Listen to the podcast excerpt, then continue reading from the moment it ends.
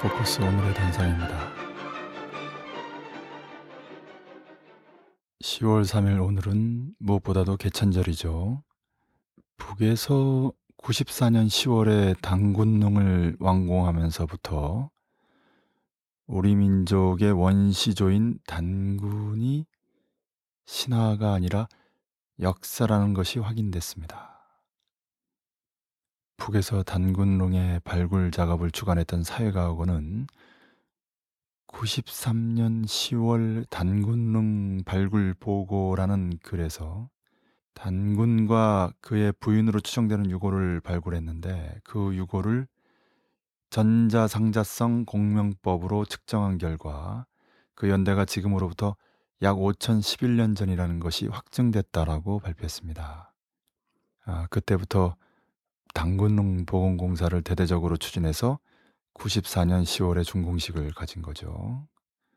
97년 9월에 북의 단군민족통일협의회의 주관하에 단군릉에서 단군제와 여러 행사들이 벌어졌는데요. 그 협의회의 회장은 천도교 청호당 당수인 류명이고 그 남편이 바로 최덕신입니다.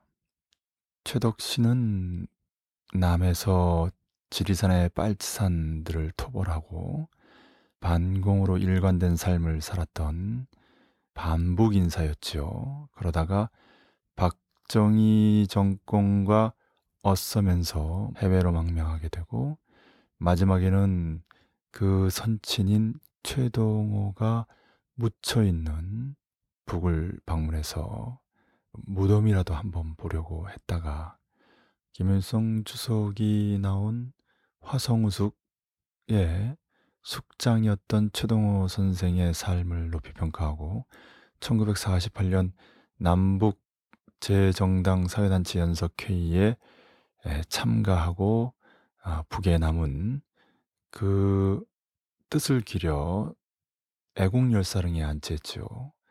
이 사실을 알게 된 최덕신이 충격을 받고 김일성 주석의 제의대로 음, 남은 여생 조국 통일을 위해서 헌신하게 됩니다.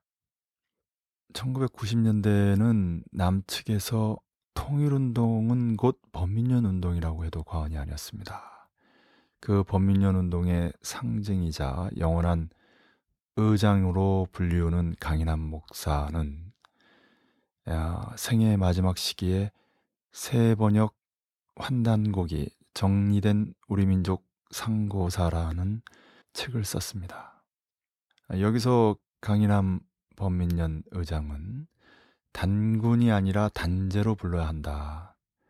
군이라는 것은 연산군, 광해군처럼 왕도 못 되는 사람을 일컫는 것으로서 5천 년 전에 1억 8천만 인구를 호령한 그를 황제라고 불러야 한다라고 했습니다. 그리고 환단고기에서 환웅이 내려와 나라를 세운 곳인 태백산이 백두산이 아니라 중국 산서성 태백산이라고 하는 겁니다. 강인나무장은 그 증거로 환웅의 신하인 풍백운사 등 신하들의 사당이 태백산에 있으며 그 꼭대기에 있는 대야호의 대야가 바로 환웅을 뜻한다고 말했습니다. 1952년 오늘 영국이 첫 원자탄 실험을 했네요. 호주 몬테벨로 섬에서 진행을 했는데요. 이로써 미국과 소련에 이어서 세 번째 핵무기 보유국이 되죠. 영국은 사실 2차 대전 이후 미국이 핵무기 기술을 전수할 줄 알았습니다. 아, 이유는 영국이 2차 대전 때 핵무기 제조 프로젝트를 미국에 넘겼기 때문인데요. 영국과 미국, 미국과 영국과 같은 관계에서도 핵무기 기술은 전수하는 법이 없습니다. 그래서 영국이 독자 개발을 시작했던 거고요. 그렇게 해서 독자적으로 1952년에 원자탄 실험에 성공하고 57년에 수소탄 실험에 성공하게 됩니다.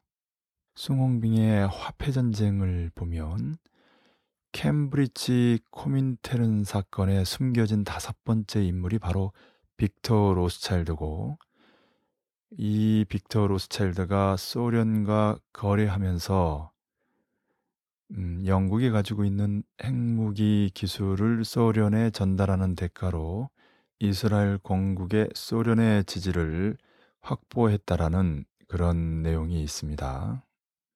어차피 소련이 개발하게 될 원자탄의 기술을 전해주는 대가로 이스라엘 건국을 담보받는 그 빅터 로스차일드가 바로 캠브리지 코민테른 또는 Cambridge Communist Ring이라고 불리는 1930년대 캠브리지의 진보주의자들이 코민텔은 곧 소련 공산당과 연계해서 영국 정보부 MI5, MI6에 들어갔다는 유명한 일화죠. 그중 킴 필비는 매우 경결한 공산주의자였는데요. 대소련 첩보부 책임자가 됐습니다. 즉 영국의 대소련 첩보부 책임자가 소련 공산당 당원이었던 것이죠. 그러니 영국이 소련과의 첩보전에서 백전백패할 수밖에 없지요. 그리고 그 영국으로부터 국내와 해외 정보 조직을 건설하고 운영하는 노하우를 배운 미국이 당연히 소련과의 첩보전에서 역시 열세에 놓일 수밖에 없었던 거죠. 그래서인지 영국과 미국, 미국과 영국의 첩보 영화를 보면 소련에 대한 트라우마가 깊다는 걸 알 수 있죠. 최근만 해도 영국의 스폭스라는 드라마, 여기서 스폭스는 유령이란 뜻인데 정보부의 은유입니다. 우리 마치 남코리아에서 과거 안기부를 남산이라고 불렀던 것과 같은 거죠. 그리고 솔트라는 안젤리나 졸리가 나온 영화에서도 그런 트라우마를 엿볼 수 있습니다. 공교롭게도 1972년 오늘은 미국과 소련이 첫 핵무기 제한 조치인 전략무기 제한 협정, 곧 솔트를 조인한 날이기도 합니다. 물론 그 뒤로 이 솔트 협정에 의해서 양국이 대륙간 탄도미사일 ICBM과 잠수함발 탄도미사일 SLBM의 보유량을 동결하는 합의를 이루었지만 물론 이것은 협정에 불과했지요. 소련이 붕괴된 1990년대 이후 미국과의 맞대결의 중심에는 북이 있습니다. 그리고 최근 북의 박기련 대표가 유엔에서 강조했듯이 북은 미국과 핵 군축 협상을 벌이려고 합니다. 코리아 반도에 비핵화는 곧 세계의 비핵화라는 차원에서 북미 간에는 북의 핵 개발을 동결하는 것이 아니라 북과 미국이 서로 갖고 있는 핵무기를 감축하는 협상이 필요하다는 것이죠. 1990년 오늘 독일이 재통일됐습니다. 1871년 독일의 제2제국이 성립한 것을 첫 통일로 보기 때문에 재통일이라고 부르는 거죠. 우리 또한 고려에 이어서 두 번째 통일이란 의미를 담아 영어로 재통일, 곧 reunification이라고 하죠. RE가 꼭 들어갑니다. 독일의 통일과 베트남의 통일을 비교해 보면 독일의 통일은 자본주의 서독이 사회주의 동독을 통합하는 흡수 통일이었죠. 반면 베트남은 사회주의 북베트남이 자본주의 남베트남을 통일시키는 적화 통일이었습니다. 전자는 평화적인 방법으로, 후자는 전쟁의 방법으로 진행되었죠. 우리는 이 사실을 통해서 코리아의 통일은 전쟁과 평화의 두 가지 방법이 있다는 것을 알게 되고요. 일방이 타방을 먹는 흡수적인 방식은 바람직하지 않다는 사실도 알게 됩니다. 그런 의미에서 남과 북, 북과 남의 두 체제가 공존하면서 함께 번영하는 연방제 방식의 통일이 평화적이고 일방이 타방을 흡수하지 않는 유일한 통일 방안이다라고 객관적으로 얘기할 수 있겠습니다.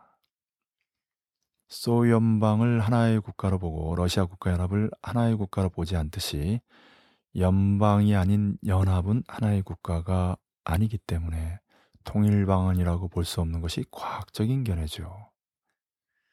2013년 10월 3일 어제 10월 2일에 북이 북남 관계 개선과 자주 통일의 유일한 출로는 북남 공동선언 이행에 있다라는 성명을 6.15 공동선언 북측이 민하협 범민련 북측본부 연합으로 발표했네요.